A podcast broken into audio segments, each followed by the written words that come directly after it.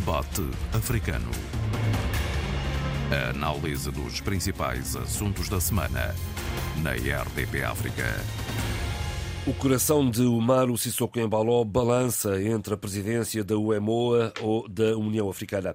Em entrevista à agência Lusa, publicada esta sexta-feira, o presidente guineense diz que a presidência da CDAO abriu-lhe portas regionais e que, por isso mesmo, admite até abdicar da presidência da CPLP depois de São Tomé e Príncipe altos voos para Sissoko, numa semana em que Cabo Verde assinalou 48 anos de independência e o presidente José Maria Neves deixou alguns recados.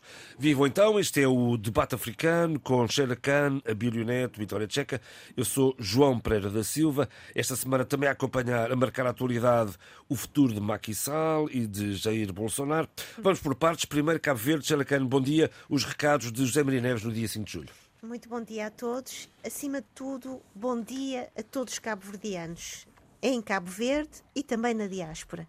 Eu tive o, o, gosto de ouvir a Hora do Ouvinte no dia 5 de julho, ouvir vários cabo-verdianos na diáspora, em Portugal, e perceber que há realmente um grande orgulho por este país, uh, um grande orgulho pela sua evolução histórica, um grande orgulho pelos vários saltos que Cabo Verde foi dando. E é verdade que este país é daqueles que, dentro do espaço dos países africanos de língua portuguesa, está sempre na dianteira em todos os relatórios. Porém, quando ouvimos o discurso do presidente José Maria Neves neste dia de 5 de julho, apercebemos que, não obstante estes vários saltos qualitativos, não há uh, saltos no sentido quantitativo, no, no, no, que diz respeito a uma certa uh, pacificação ou menos preocupação do que se está a passar no país. E os seus avisos foram bastante contundentes. Há uma enorme preocupação neste momento em Cabo Verde no que diz respeito à pobreza extrema, desigualdades sociais e insegurança alimentar. E é interessante que uh, a hora do ouvinte no dia seguinte, uh, ao, dia 5 de julho, foi exatamente sobre uh, a insegurança alimentar que neste momento muitos angolanos estão a viver e a tentar sobreviver relativamente a isto.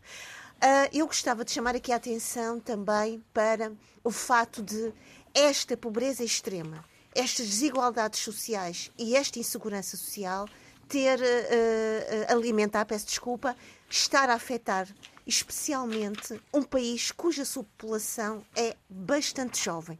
Uh, nomeadamente, uh, os números apontados por José Maria Neves são importantes. Ele diz 51.654 jovens estão entre os 15 e os 35 anos, estão neste momento sem emprego ou fora do sistema de ensino e de formação. Uh, e isto é importante porque é uma, é, uma, é uma sociedade muito jovem, é uma sociedade que o próprio, e eu gostava de chamar aqui a atenção e de uh, felicitar o meu colega que eu estimo imenso, o sociólogo cabo-verdiano Redi Lima, que foi entrevistado durante esta semana também no, no, no âmbito de, dos 48 anos da independência de Cabo Verde, e ele chamava a atenção para esta situação, que é Cabo Verde é um país ainda, não obstante estes, todos estes saltos importantes, ele diz isto: nós não estamos descontentes com a democracia, com a nossa democracia, nós estamos descontentes com a nossa governação. Nós temos jovens que estão sem horizontes de futuro.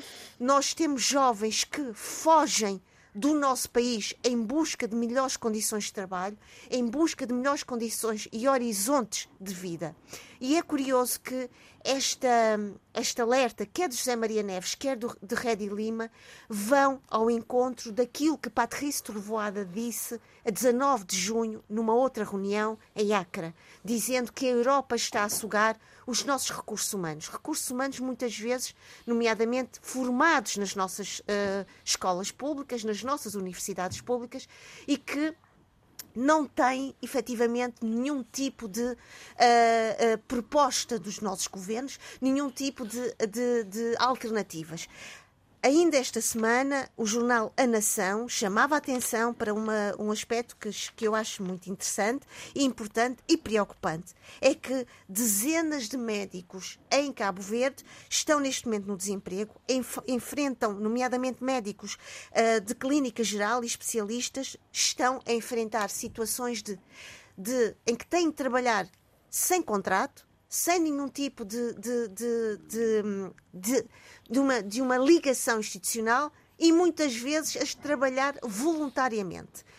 Isto também uh, vai ao encontro daquilo que Patrice Trovoada diz, é que muitos destes médicos são formados pelas escolas, universidades públicas, neste caso a Universidade de Cabo Verde, e que depois, neste, nesta, e também no estrangeiro, e que acabam por ficar, muitos deles, fora de Cabo Verde porque não encontram no seu país nenhum tipo de uh, condições favoráveis de trabalho, de contratação. Quero também chamar a atenção, e aqui eu acho que era importante, o que Redi Lima dizia relativamente a esta sociedade tão jovem. É que muitos destes jovens sentem-se uh, sentem uma espécie de frustração relativamente à, à governação atual. Por um lado, eles sentem que para estar ou para ter uma vida digna é preciso ter entrar na lógica partidária, e aqui estou a citar, aliás, Redi Lima. Outros acham que a política atual cabo-verdiana é uma política uh, uh, suja, menos digna. E que, portanto, muitos destes jovens, não todos, logicamente, e aqui ele chamou a atenção para o fato de a juventude cabo-verdiana é uma juventude plural, e, portanto, não podemos dizer que todos os jovens cabo-verdianos são jovens delinquentes, mas esta questão, rapidamente para, para terminar, empurra esta falta de horizonte de futuro, empurra alguns dos jovens cabo-verdianos para a delinquência, chamando ele também a atenção para alguns números que uh, importa refletir uhum. de suicídio na sociedade cabo-verdiana. É um problema, um, enfim, um problema de, das ilhas particularmente. António Tiago, o que é que ficaste, o que é que te superseiu mais desta intervenção de José Maria Neves? Bom dia. Bem, a primeira coisa é dizer, do meu ponto de vista, que a grande prenda no sapatinho de Cabo Verde, da República de Cabo Verde, foi dada pelo Presidente José Maria Neves. Uhum. Pela sua comunicação, pela forma como leu o país, pela forma como apresentou, pelo reconhecimento das metas atingidas, das coisas muito boas feitas uh, ao longo dos anos, desde a independência uh, até hoje, e separando inclusive as águas. Uma primeira fase, a fase, portanto, da proclamação da independência, e depois a fase da a Primeira República implementação, da, implementação da, da democracia, concretamente democracia. Pluralista. Uh, partidário, quero dizer. O que a, a, a Sheila fez uma, uma, uma, boa leitura da, da comunicação extraordinária, mais uma do presidente da Maria Neves.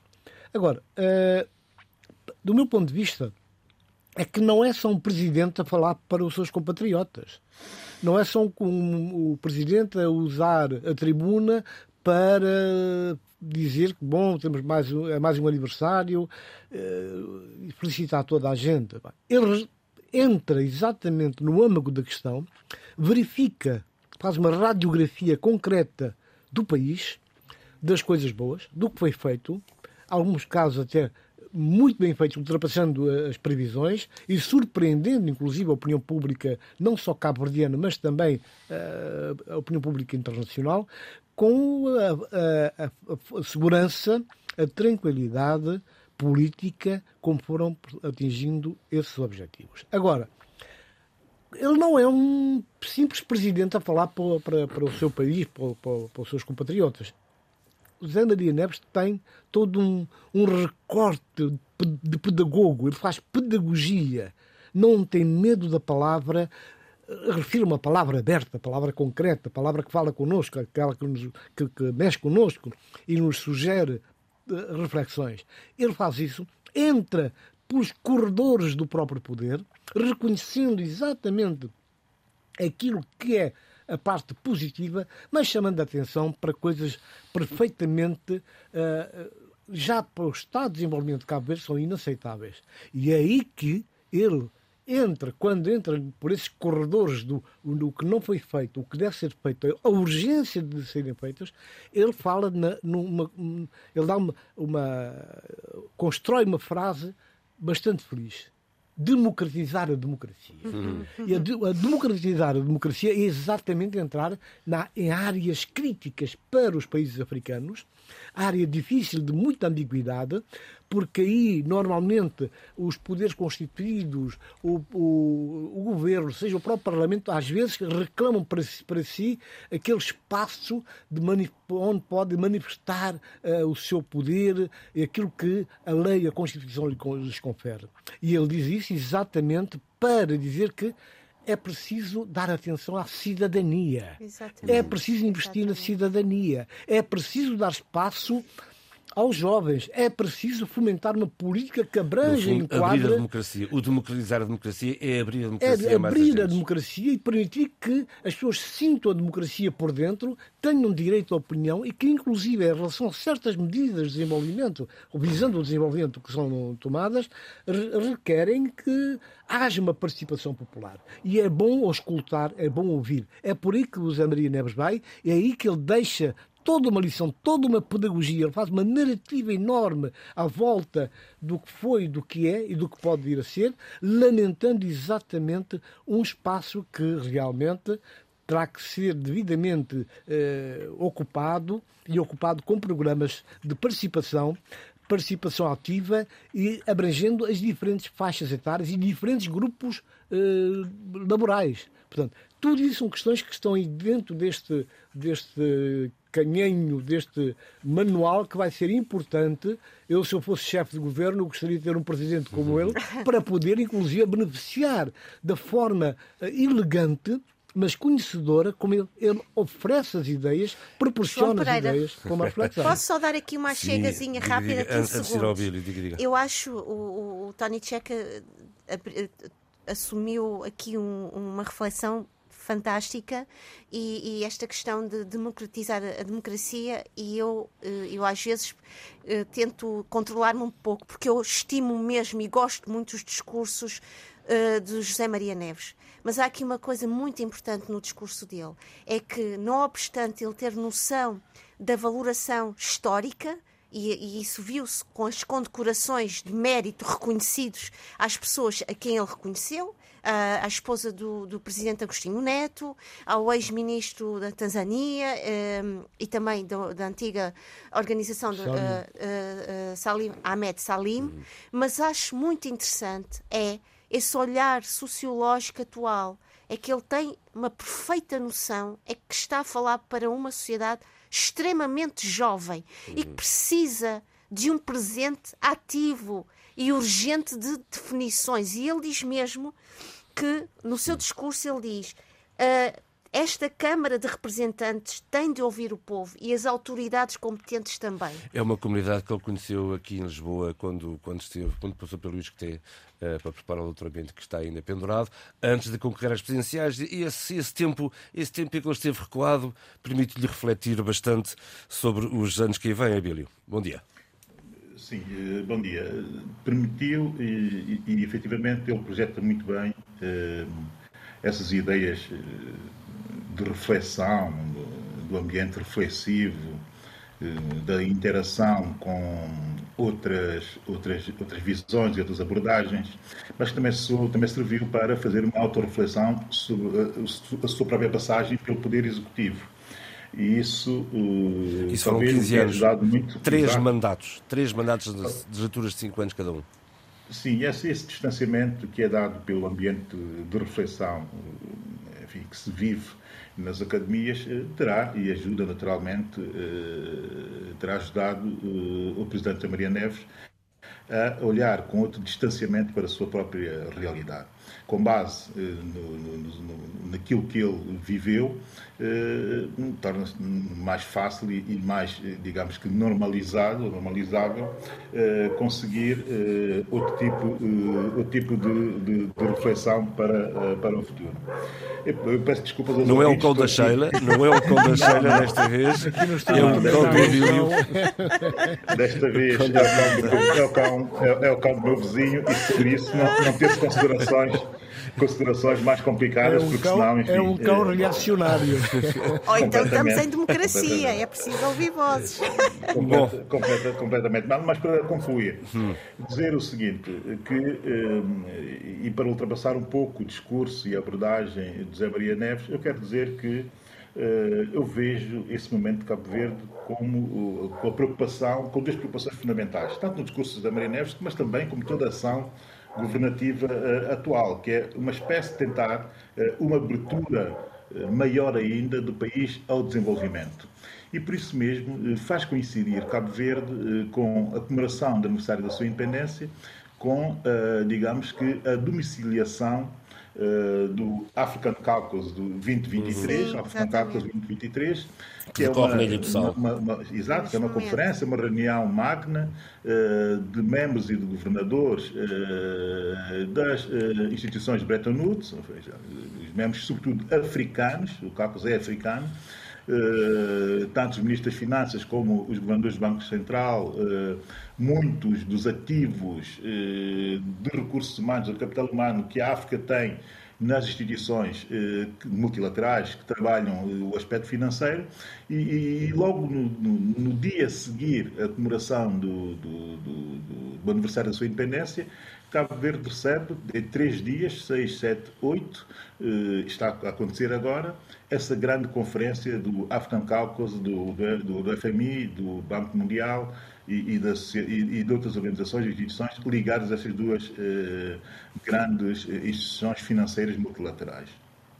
Isso eh, diz bem eh, do valor simbólico que tem para Cabo Verde eh, essa abertura maior ainda ao desenvolvimento, eh, centrando grande parte da reflexão sobre como financiar o desenvolvimento, sobre como retirar de foco principal o endividamento dos países uh, que é grande nesta altura e que pesa muito sobre eles, e como falar sobre isso e articular isso com toda uma realidade uh, que vai acontecer no mundo exatamente no sentido de se trabalhar uh, esse sobreendividamento, que é relativizável, mas que, que é uma carga tremenda sobre os ombros de quem tem que decidir as finanças públicas no nosso continente.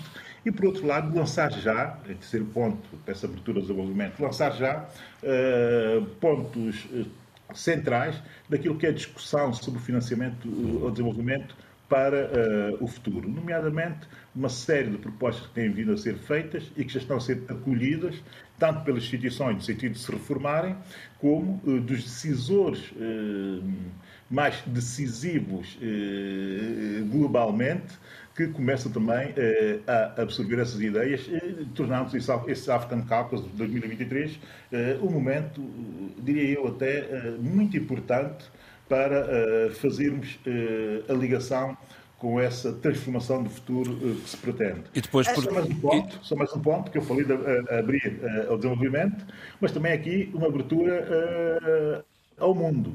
A Sheila uh, foi buscar, e muito bem, porque isto enfim, é uma discussão que existe em Cabo Verde e que existe em todos os nossos países, que é a questão da fuga dos quadros, da fuga das pessoas até normais, digamos assim, que está a acontecer da África para o mundo, e exatamente como Patrícia Tuvada assinalou e muito bem na conferência do Afexibank em Acre, mas Cabo Verde está a fazer mais do que isso, porque compreende algo que é muito importante. Nós temos que estar, estamos num momento em que os países africanos têm que estar preocupados com essa fuga, mas simultaneamente têm que estar eh, muito competitivos na atração do capital humano excedentário que existe pelo Nosso mundo, país. excedentário não só, e que tem que vir para o continente, e que tem mesmo que vir para o continente, porque essa é a melhor forma de trazermos know-how e, e, e, muita da criatividade que sobra no mundo para o continente. E isso Cabo Verde está a fazer eh, muito bem, eh, com uma série de programas que tem que ver com os nómadas digitais, com a atração de nómadas digitais,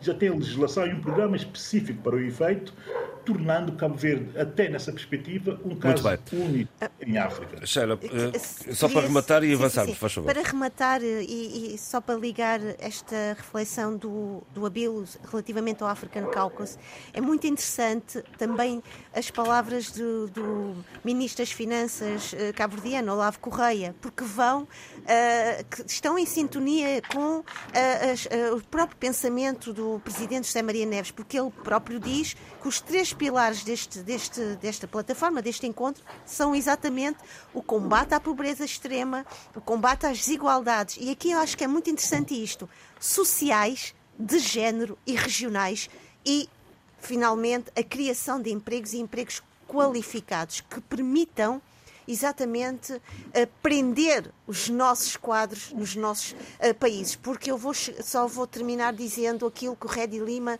dizia bem, a partir da sua, da sua abordagem sociológica e a sua análise, que é muitos dos grandes quadros e bons e, e grandes profissionais saem dos nossos países e são uma mais-valia, são uma contribuição uh, incrível em outros países do mundo, quando vão empobrecendo, logicamente, toda a nossa, a nossa cadeia de produção de conhecimento, de produção intelectual, de partilha, acima de tudo, enriquecendo Tony aquilo Checa. que o Tony Checa dizia há pouco, e bem, a nossa cidadania. Tony. Eu, eu, acho que essa questão de fuga de quadros é uma questão oportuna, que já não vem de hoje, está na agenda há muito tempo, um, um problema por resolver. Agora, eh, quando a gente aponta uh, o resto do mundo, a Europa, o Ocidente, serem responsáveis por sugar os quadros africanos, nós temos que olhar para dentro, olhar para nós mesmos, não é? Porque a grande, a grande quota parte de responsabilidade é dos nossos governos. Devido a quê? Devido à ausência de políticas adequadas e que consigam não só reter os quadros no país, como valorizá-los e aceitar, portanto, o seu concurso como técnicos apurados e alguns deles até com enorme qualificação e vezes quando vão para a diáspora. Muito bem, vamos avançar. Tório Tchecker, eh, eh, vou continuar contigo porque foi uh, divulgada esta manhã pela Agência Luz uma entrevista de Umar Sissoko Cambaló, em que ele eh, revela que, que não, já sabia, não vai, não vai ficar à frente da CDAO, mas uh, sonha eh, entre a UEMOA e a União Africana. Talvez a UEMOA ele até prefira porque é uma zona, é, um, é uma união monetária, local, e com isso até abdica de ser presidente da CPLP. Pois, mais os recados internos. Pois, eu acho que um, uh, isto é tão importante quanto os recados que ele manda para dentro do país uhum. e a forma como, como, como baliza todo então, o espaço. Vamos por partes. Ele diz que está de braços abertos para ajudar o futuro governo, mas que não se confunda quem é o chefe. Pois, ele tem esse problema, o Sissoko tem esse problema, um problema muito. Uh, não sei se foi de algum tempo, alguns meses que passou no, no quartel da de, forma, de recrutas em Comeré, mas a verdade é que ele tem muito essa mentalidade do, do militar, do chefe, que o chefe que quer pode e manda. Bom, não consegue se libertar disso e, e, realmente isso vai criar embaraços, porque ele manda um conjunto de recados eh, para além de, desta entrevista, também coincidir com eh, as vontades que ele tem e as ambições que tem a nível da sub-região, mas a nível de toda a região africana. Eh, ele manda recados muito concretamente também para o, o, o futuro governo. É? Uhum. Né? Portanto, quando ele eh, faz a afirmação peremptória do chefe sou eu, Uh, entra naquela, num certo bailado estranho, é, mas não é, mas também volta a ser imediatamente, ele é que manda, ele é que pode, quando realmente, neste momento, o que o país precisa é de pessoas que tenham ideias, pensamentos e que tenham programa para fazer desenvolver o país. Não são programas de fachada, não é embelezar as ruas, não é abrir uh, um espaço infantil, tudo coisas necessárias já, e prioritárias. Agora, o que é preciso de facto, o que é preciso é que haja um programa. E este, esta coligação que venceu as eleições já nos, já nos fez saber, é público que existe um documento de base, um programa sério, eh, devidamente sancionado por muitos parceiros e que pode dar esse concurso. Agora, o Sissoko, como presidente, não pode dizer que o, este governo quiser que venha ter comigo, porque eu sou supersónico. Ah, até diz mais, se o primeiro-ministro for inteligente, há uma boa Exatamente. coabitação. Pois. Porque ele, primeiro-ministro, sabe quem de facto é pode meter as minas. Pois, pois, O que ganha atenção, também é, ele diz. Lá está ele com uma, uma linguagem de autoritarismo um belicista e que realmente não colhe, não cabe e demonstra exatamente a situação que paira no país. Um país que está de tanga neste momento momento, pela primeira vez, podemos dizer, sem grandes eh, margens de erro, a Guiné-Bissau está a experimentar situações de fome em muitas tabancas, em muitas eh, zonas e que realmente Fruto a situação... campanha Caju correu mal, não é? Porque a campanha de Caju correu mal, houve problemas logo no início com a intervenção do próprio chefe de Estado em relação a, a, a, aos preços, aos contactos com o exterior. A verdade é que, resumindo e concluindo, para não perdermos muito mais tempo com isso, é que não houve campanha praticamente, as castanhas estão armazenadas em más condições, eh, os proprietários, os empresários estão a perder dinheiro e isso reflete-se, repercute-se na vida das pessoas. Há problemas a nível da saúde, há problemas graves, as pessoas não têm com que comer e isso começa a ser demasiadamente grave. Eu acho que é por aí que o Presidente da República deve virar o seu pensamento e refletir como é que eu posso colaborar com este governo que tem um programa no sentido de nós debelarmos estas insuficiências, esses desaires que vêm sendo cometidas.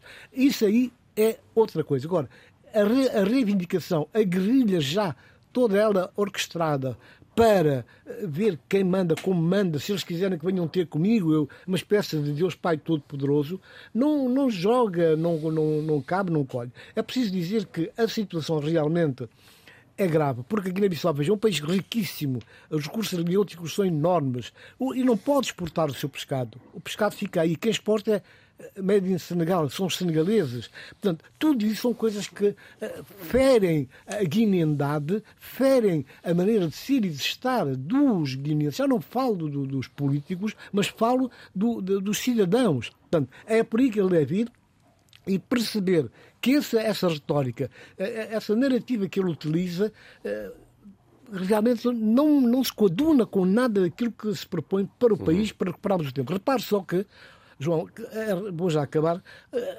não se pode, de maneira nenhuma, não, não se pode mesmo ignorar a situação do país. A situação é grave. Não podemos ter um chefe de Estado que está constantemente a dizer que ele é de paz, eu sou de pessoa de paz, sou contra a violência, depois é incapaz de fazer seja o que for para contrariar, para enfrentar, peitar esse, esse bando de, de, de, gente armada, encapuçada, que anda a massacrar as pessoas. Dias depois de, das eleições, eles falamos voltam a agir passada. e Muito falamos bem. nisso um, e, e, e é uma situação que continua uh, e persiste. Abilina, deixa-me deixa uh, te lançar o desafio que é o seguinte, que são os, os, os desafios internacionais que se colocam a Cessou Cambaló, segundo o próprio, uh, entre a CDAO e a UEMOA, abdicando até uh, da CPLP. Neste, neste tabuleiro, onde é que joga melhor Cessou Cambaló?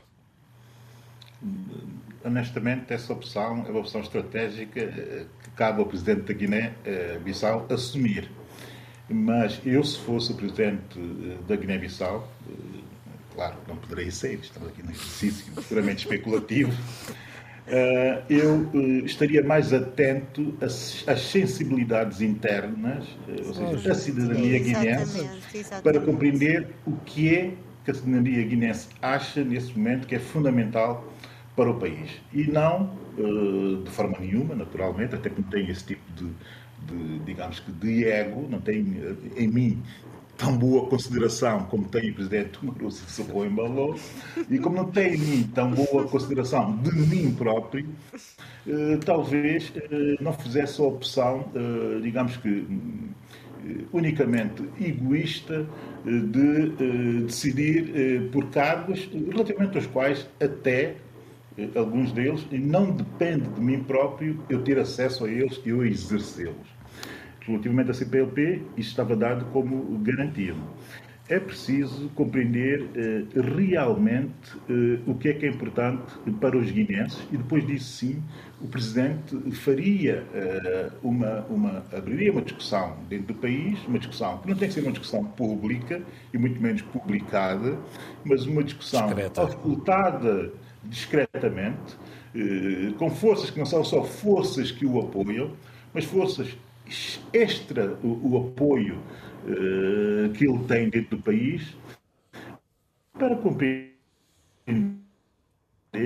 eh, efetivamente o que é, que é fundamental e estratégico para o país, olhando para, para o futuro.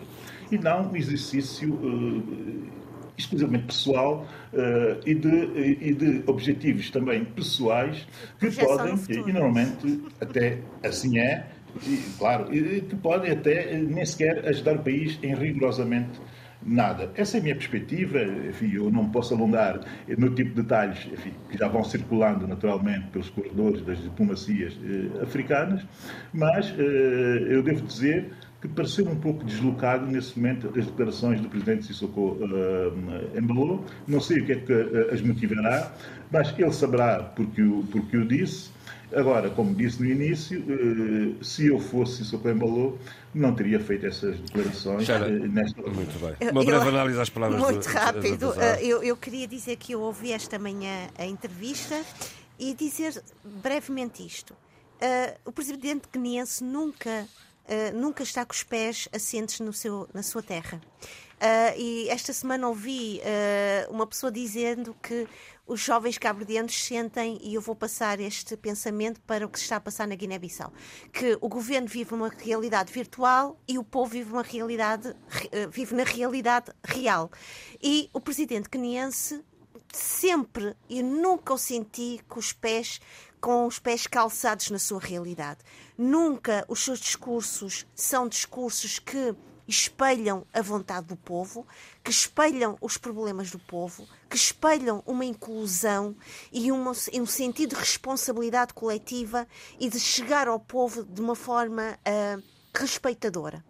Uh, o que ele faz e o que ele tem feito é todo um exercício de saída do seu país, todo um exercício de, de ir para, de abraçar uh, uh, experiências que não estão relacionadas, logicamente, diretamente com o seu país, e nesse sentido eu concordo com o Abilo. Ele deveria primeiro estudar o seu país, ver o que é que o seu povo precisa, estudar, uh, acima de tudo, a cidadania que está tão penalizada, como nós ouvimos há pouco o, o, o Tony Checa dizer, tão penalizada no seu país. Acima de tudo, ele, diz, diz. Oh, oh, Sheila, ele, ele mesmo quando. quando Tani, Tani, Tani, Tani deixa-me só dizer o seguinte, e já te passo rapidamente a palavra. É, é, é, que o presidente Sissoko Embalou uh, já foi primeiro-ministro. Uh, uh, mas, eu, não, mas... não, deixa só dizer, deixa dizer, deixa dizer isso, que é, que é muito rápido. Sim. E, e foi por curto espaço de tempo. E eu devo dizer que há uma frase que ele repetiu muitas vezes e que eu não estou a ver repetir nada enquanto Presidente da República. Que foi a seguinte frase, eu espero estar a citar bem, eu tenho de ouvir uh, os guinenses e até, e tem uma segunda parte que é mais paternalista, mas que faz todo sentido, e eu tenho que tomar conta da vida dos guinenses. Essa frase é uma frase uh, que embalou. É mas, mas espera, posso... como é que alguém, deixa-me só dizer isso sim, sim. como é que alguém passa desse tipo de postulado, que é um postulado, digamos que coletivo, um, que exige participação dele próprio e de outros que ele chama a participar, para uh, uh, aquilo que eu vi na entrevista de hoje. Né? Posso, é a mesma pessoa. Posso, posso, posso responder à tua pergunta? Dizer, a tua resposta é muito breve. É que isto é muito, muito uh, como, senso comum. Nós somos muito, nós temos muitos papéis dentro de nós e muitas personagens e muitos eus. E em função das circunstâncias, dos contextos, nós adquirimos uma determinada máscara. E, e eu acho que o presidente uh, uh, uma, eh, tem uma resposta, é o seu egocentrismo fala mais alto. Naquele momento ficava muito bem aquele tipo de, de atuação, de discurso e de narrativa. Se aquilo fosse uh, uh, umbilical, genuíno e verdadeiro nele, ele teria mantido essa mesma postura, esse mesmo discurso e essa mesma narrativa como no seu papel de presidente. E isso vê-se que ele é, uma, ele é plástico, ele é flexível, ele é transitório. Ou talvez porque tenha perdido apoios dentro da própria CDAO, António Tcheca. Maquissal, por exemplo. É, é, e já lá vamos. Um certo desespero por ter perdido alguns apoios que lhe eram bastante gratos. É, é que eh, ele, quando instado pelos jornalistas sobre essas questões, o EMOA, a CPLP, etc., etc., ele, no mínimo, deveria ter dito: bom, há outros poderes no país. Eu vou falar com o Parlamento, vou falar com o Governo, que vai ser formado, vou falar com, com os sindicatos. Em vez de mandar fechar, encerrar as portas e expulsar os sindicalistas da sua sede, que data de 1974, ele vier a falar com essa gente, dialogar, ouvir. Eu tenho essa proposta, tenho essa possibilidade. Em relação àquilo que, que os ganhos para a Guiné-Bissau, qual é a vossa opinião?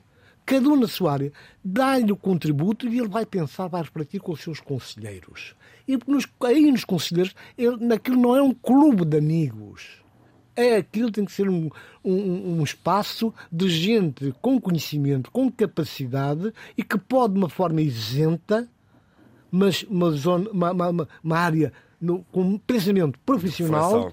Ó Tony Checa, opinião. mas as pessoas que avançar, só Sara. obedecem a esse, a esse enquadramento são penalizadas e castigadas. Pois, exatamente. Sobre castigadas e pronto. Eu, eu, eu paro aqui para Não, vamos, porque o tempo não estica, Vamos, sabemos vamos, isso. vamos embora, vamos e vamos embora, avançar vamos justamente para Macky Sall e a desistência de Macky Sall em, em forçar um terceiro mandato, tal como os seus antecessores. Falámos isso justamente aqui nesta sala a semana passada. Exatamente. Bom, Macky Sall, ele jurou a ele mesmo, jurou a si mesmo, que ele iria ao terceiro mandato. Ele tudo fez, deu uma luta sem entregas ao, ao Osman. o Usman Sonko. eh, Osman Sonko, Sonko. eh, que neste momento está preso, e toda a gente sabe como é que tudo isso foi arquitetado, o que, o que é lamentável para a democracia senegalesa, até para a figura do Macky Sall. A, a verdade é que, sinceramente, eh, Macky Sall, neste momento, eh, deve estar arrependidíssimo dos passos que deu. Porque Sall chega ao poder eh, no berço de uma coligação. E é essa coligação que o manteve no poder, passando algumas crises, manteve no poder. Hoje, eh, tomou gosto do poder e achou que tinha as condições básicas para continuar. E fez tudo. Tentou, inclusive, angariar espaços, tentou comprar outros simpatizantes, fez lobbies, utilizou o próprio grande lobby senegalês, mas a verdade é que não conseguiu. E neste momento, o que, o que, é o que, é que, o, o que, é que resta do Sall? Primeiro, se- ele tiver um bocado de sossego mental, é apaziguar as suas hostes. Porque há muitos candidatos a delfins de Macky Sall. E ainda não há um que se distancie do outro. Há pelo menos três que são pedras basilares, o, atual primeiro-ministro, antigo ministro do interior, eh, o presidente do, lá da, da, de uma das Da câmaras... agricultura, da saúde. de- exatamente. Portanto, esse grupo são três eh, elementos básicos que já estão em corrida surda para sucessão de Macky Sall. Agora, a verdade é que também uma parte do que vai acontecer em termos de, destas, joga- destas jogadas todas vai depender o que há devido à oposição. Exatamente. Porque a oposição tinha uma figura emblemática, forte, com um discurso muito arrumadinho em termos daquilo que é a percepção popular, e tinha de facto as ruas com ele, tinha as organizações comunitárias com ele. E nós sabemos que no Senegal ninguém chega à presidência da República se não tiver essas bases devidamente eh, seu lado, organizadas, eh, rebanhadas, para poder de facto eh, conseguir eh, ascender ao poder e ter um tempo para realmente desenvolver toda uma política. O AD tentou ultrapassar esses, essas leis internas que funcionam no Senegal e acabou por ser enxutado, não é? E era o AD. De maneira que, neste momento, Macky Sall volta a tentar eh, vencer eh, as dificuldades naturais que ele eh, teve que enfrentar e, e acabou nesta situação.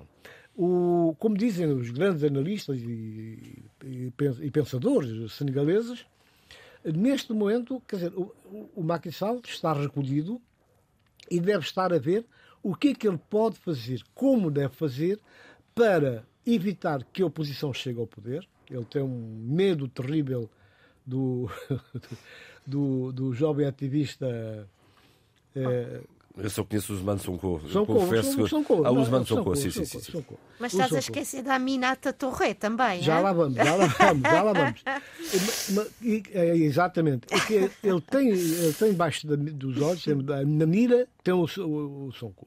Mas, na verdade, a, caso da Ni- a Ninata, a- aparecem novos elementos, novas figuras Exatamente. senegalesas que estão a trabalhar no terreno e com provas dadas na área, na- em diferentes áreas da sociedade civil, outras na- já na área da política, e que têm, de facto, conseguem ter eh, corredores funcionais eh, dentro da. Eu gostava de tentar perceber, talvez a Sheila como consiga ajudar.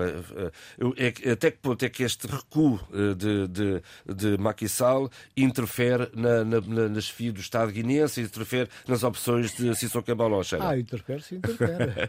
de que maneira? Porque, eh, porque Macky Sall sempre esteve ao lado do presidente guineense, sempre. E, e, e eu queria só, não vou fugir à sua pergunta, mas dizer o seguinte: eu também acho, e também ouvi vários analistas dizendo que isto também é uma vitória popular, é uma vitória da cidadania, é uma vitória de toda a pressão, e é preciso não esquecer isso: que quando Osman Sonko é condenado, 16 pessoas morreram.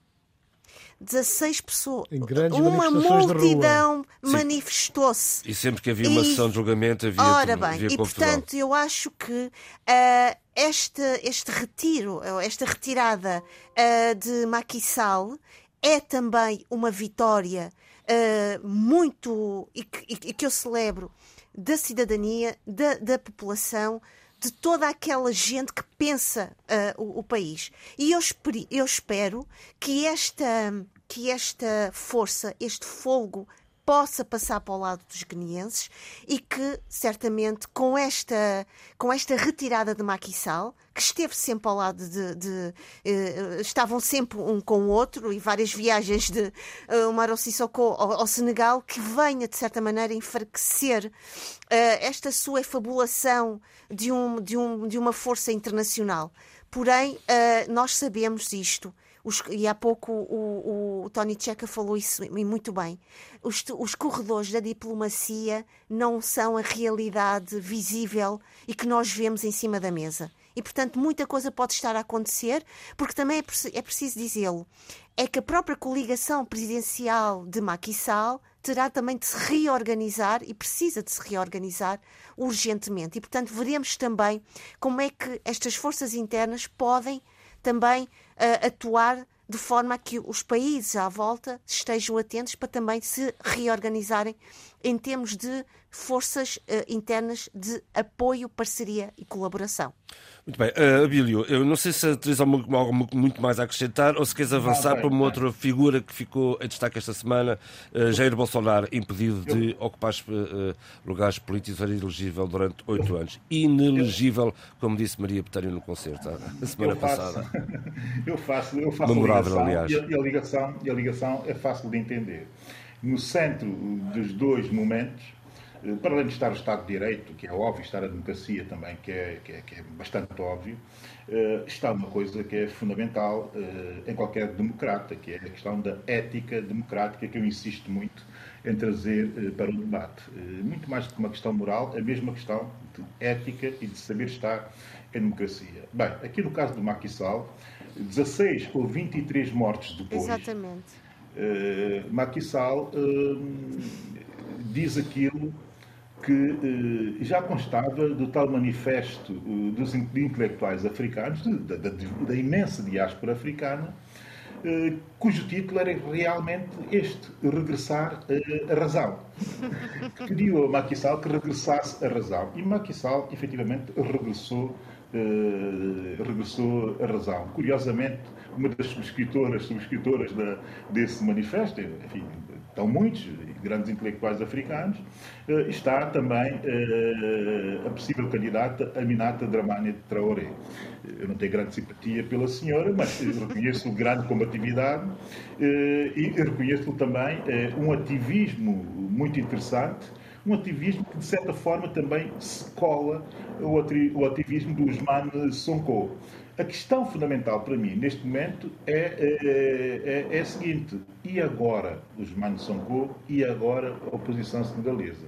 Porque este movimento de Sall o que faz é, de repente, retirar o foco em si próprio e encurtar o espaço de articulação da, da sua oposição para percebermos se ela, como é que ela se hum, coordenará para estar eh, eh, disponível a ganhar em 2024 já.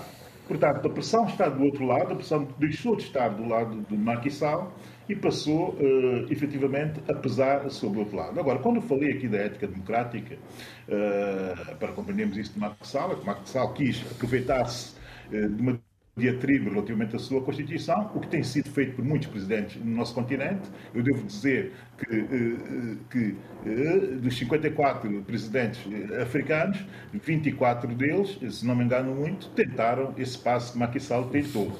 E, curiosamente, desses 24, 80% muito rapidamente saíram do poder. Alguns não conseguiram lá chegar, como o AD e, e outros. Outros, passaram algum tempo, o desgaste foi tão grande que, eh, e a pressão da cidadania foi tão grande que eh, ou levaram com um golpe de Estado ou saíram do poder por manifestações populares na rua, por desobediência civil total no país. Portanto, Maxal compreendeu tudo, entendeu o que estava a passar no seu país e respondeu regressando à razão.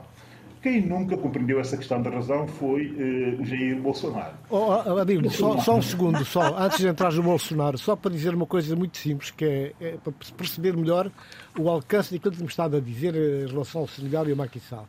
É que Macky Sall, ele, ele não tomou iniciativa por vontade própria. Foi-lhe imposta uma situação adversa e a própria uh, coligação que o vinha sustentando acabou por começar a corroer por dentro e aconselharam-no a sair. E é, é, aí que o, é, é aí que o Aliontine, que é o ativista da sociedade civil senegalesa e fundador do think tank African John Center, que deves conhecer, não yes, yes. disse que uh, o anúncio de Maki é uma verdadeira bomba que acabou por ser desativada. Exato. Uma libertação depois do suspense que tem pesado sobre o clima político ultimamente. O milagre que está acontecendo no Senegal. Portanto, que isso é o pronúncio de quê? Ele está a querer dizer que nada mais será tão perigoso quanto a candidatura o ser mandato. Que seria Muito bem, vamos avançar a, a, dizer o seguinte, Bolsonaro. Do Bolsonaro. É que no Brasil também aconteceu um milagre.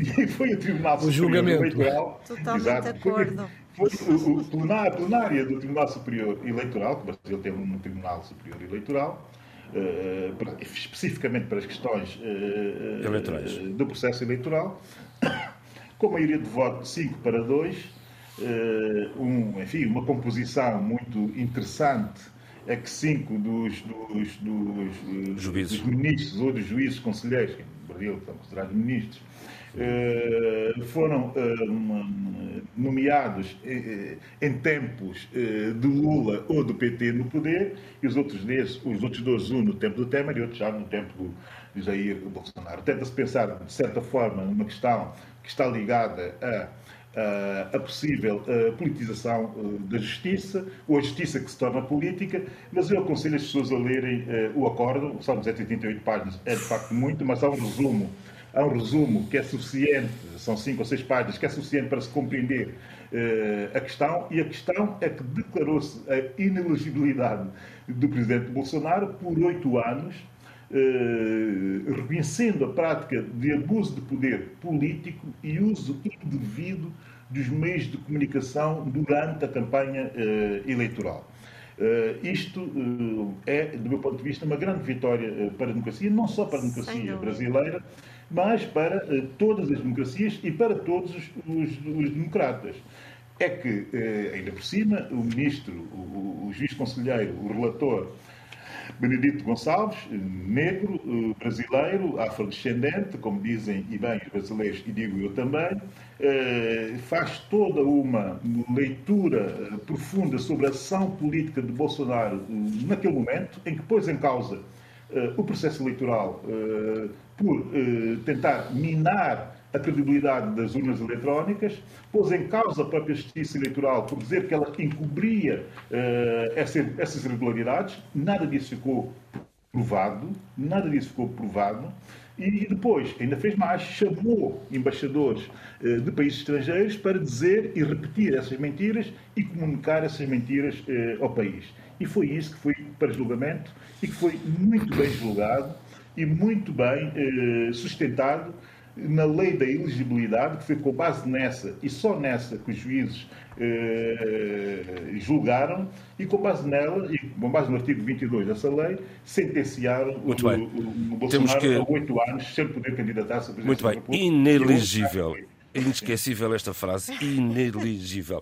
Sheila, vamos às propostas de leitura, por favor. As propostas de leitura são uh, O Quarto Bebê, da jornalista Anabela Mota Ribeiro, que tive a oportunidade e o privilégio de ler e de apresentar esta semana na Livraria Centésima Página.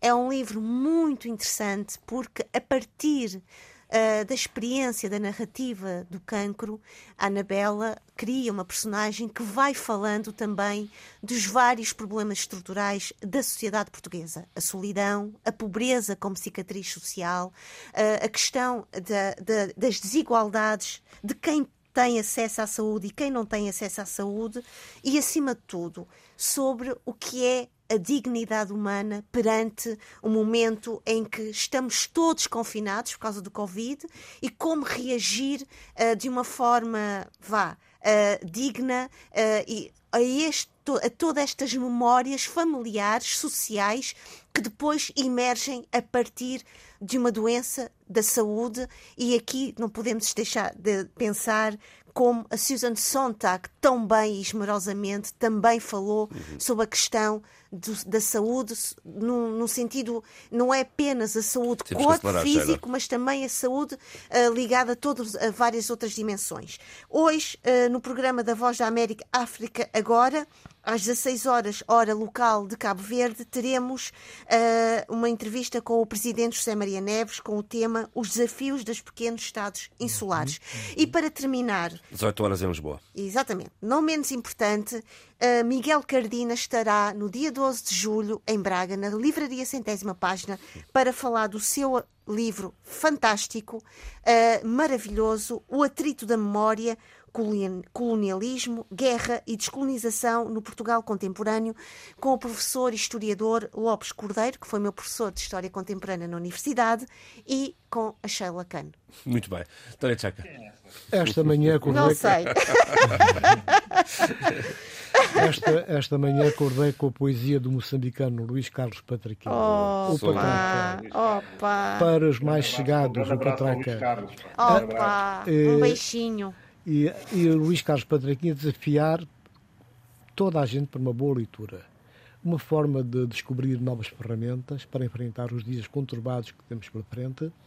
É assim que convido os nossos radiovintes também a viajarem na obra Morada Nómada, uma edição letra morta, compilada por outro grande nome da literatura em língua portuguesa, que é o Zé de Cunha Gonçalves. Hum. Morada Nómada reúne a maior parte da obra poética de Patraquim, uma obra poética que reúne uh, todo um trabalho de, desde 1980 a 2020. São 300 páginas que nos apaziguam o espírito ou não, depende. Hum.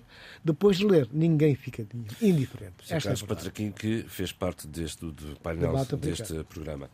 Abelha Neto. O Patraquim fez um momento a Zé Luís Alfredo Almada, não é? quer dizer, compilou, compilou toda a sua poesia. Está um gozo, dá um gozo, dá um gozo. Ainda vais a tempo, Abílio, ainda vais a tempo, calma. Não, eu muito rapidamente. não, tenho, não tenho esse talento. Não tenho em mim esse, esse Terias vários leitores imediatos que estão aqui a ouvir-te. Não, não tenho. Não, vamos lá, vamos não lá. Não consigo. Então. Reconheço a minha debilidade. Uh, insuficiências. Bem, o meu livro uh, pode parecer um pouco. Acho que já falei sobre ele aqui, eu já sugeri, mas não falei sobre ele.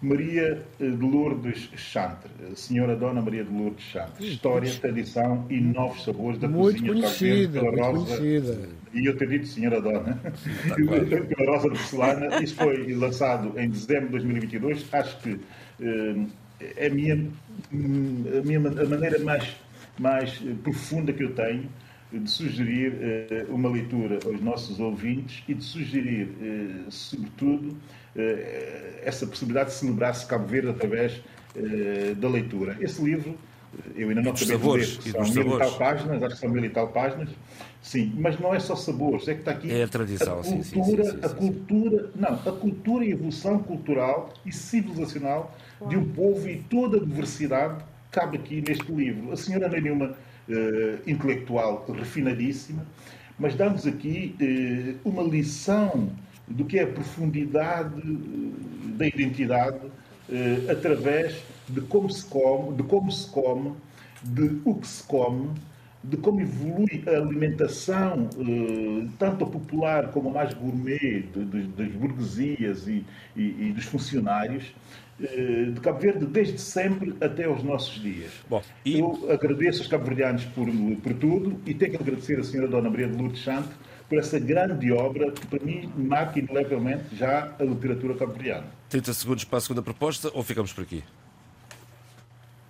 Não, não vamos à segunda proposta. Quero deixar a segunda proposta para a próxima semana, ah. porque tem que ver com a possibilidade de refletirmos um pouco sobre a relação do por onde andam os Wagner por onde ah, anda, por onde anda Wagner? exato estava aqui guardada isso é muito suculento e este, este, este livro tema. vale bem a pena já, tem, já o tenho lá na mesa da sala. Assim se ah. fez o debate africano esta semana com o apoio técnico de João Carrasco. Apoio à produção de Isabel Linor fique bem. Debate africano. A análise dos principais assuntos da semana na RDP África.